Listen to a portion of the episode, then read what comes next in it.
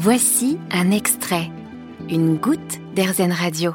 Aujourd'hui sur RZN Radio, je vous emmène à Saint-Étienne, dans la région Auvergne-Rhône-Alpes, à la rencontre d'un homme, Eric Petrotto. Bonjour Eric. Bonjour. Alors vous êtes le fondateur d'un lieu atypique à Saint-Étienne, la fabuleuse cantine. Pour débuter, est-ce que vous pouvez nous présenter ce lieu? La fabuleuse cantine est un tiers-lieu qui euh, propose euh, une expérience autour de l'alimentation durable. On euh, rachète des invendus bio qu'on transforme en cuisine créative. Et donc vous venez comme ça découvrir effectivement une gastronomie cantine, parce que c'est assez élaboré sur la transformation autour de ce médium principal que nous défendons euh, dans la fabuleuse cantine, qui est la nourriture. Alors à la base, vous aviez euh, pensé ce lieu comme un projet itinérant euh, portant autour de la question du gaspillage. Pourquoi cette thématique particulièrement? Quand on a décidé effectivement de, de monter le projet, on voulait pas monter un restaurant et on a voulu s'appuyer sur deux thématiques fortes. La lutte contre le gaspillage alimentaire. Il faut savoir qu'en France, c'est 20 tonnes par minute de gaspillage alimentaire, donc c'est assez euh, effrayant. Et le deuxième angle, c'est l'inclusion sociale, c'est-à-dire comment, en trouvant certaines solutions, vous arrivez à rendre euh, cette approche autour de l'alimentation durable le plus démocratique, c'est-à-dire euh, pour le plus grand nombre. Et pour ce faire, il faut certaines clés pour le rendre plus accessible. Et donc, euh, il a fallu essayer de, dans le modèle économique, de voir euh, comment nous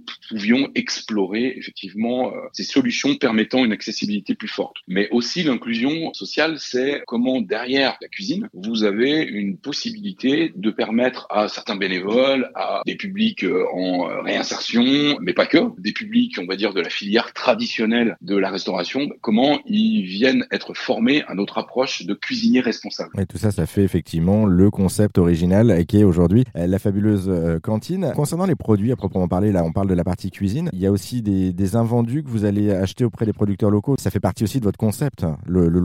Oui, c'est une approche territoriale et d'écosystème. C'est-à-dire que quand on arrive quelque part, mais des travaux qu'on effectue, c'est de travailler déjà avec l'existant, de voir un peu comment euh, le territoire est structuré autour euh, des plans d'agriculture du territoire, autour euh, des services de logistique ou des solutions existantes qui permettent effectivement la fédération des, des maraîchers, des éleveurs, voilà, de tout l'écosystème sur un territoire donné, on vient s'insérer pour traiter la partie des invendus qu'ils ont. Ils ont tous des invendus. Vous avez de la surproduction, vous avez des fruits, des légumes qui d'un coup n'ont pas le calibre nécessaire pour entrer dans une économie euh, traditionnelle, qui a une certaine valeur, et donc nous on vient les racheter et on leur donne une autre vie. Même pour les éleveurs, vous avez euh, tout un tas d'approches où ils n'arrivent pas à vendre telle ou telle partie parce que ça rentre pas dans des critères euh, de sélection qui sont faits habituellement dans des chaînes de vente habituelles. Et donc en fait, entre jardin d'insertion, les logisticiens, les magasins bio, bah, vous avez des kilotonnes d'invendus quoi. Et donc nous on vient s'insérer euh, dans l'existant pour venir euh, répondre à cette problématique-là. Et, et vous allez même encore plus loin parce que les invendus de la cuisine sont reconditionnés dans des bocaux. Est-ce que vous pouvez nous expliquer aussi là, en quoi ça consiste? Le principe, c'est en fait déjà pour lutter contre notre propre gaspillage, c'était de se dire, bah, on prépare pour 100 personnes, vous avez eu 70 clients, bah, du coup, euh, qu'est-ce qu'on fait des 30 autres portions, quoi? Et en gros, comme on est sur une proposition dans l'espace où vous venez vivre cette expérience d'un seul menu unique, on s'est dit, bah,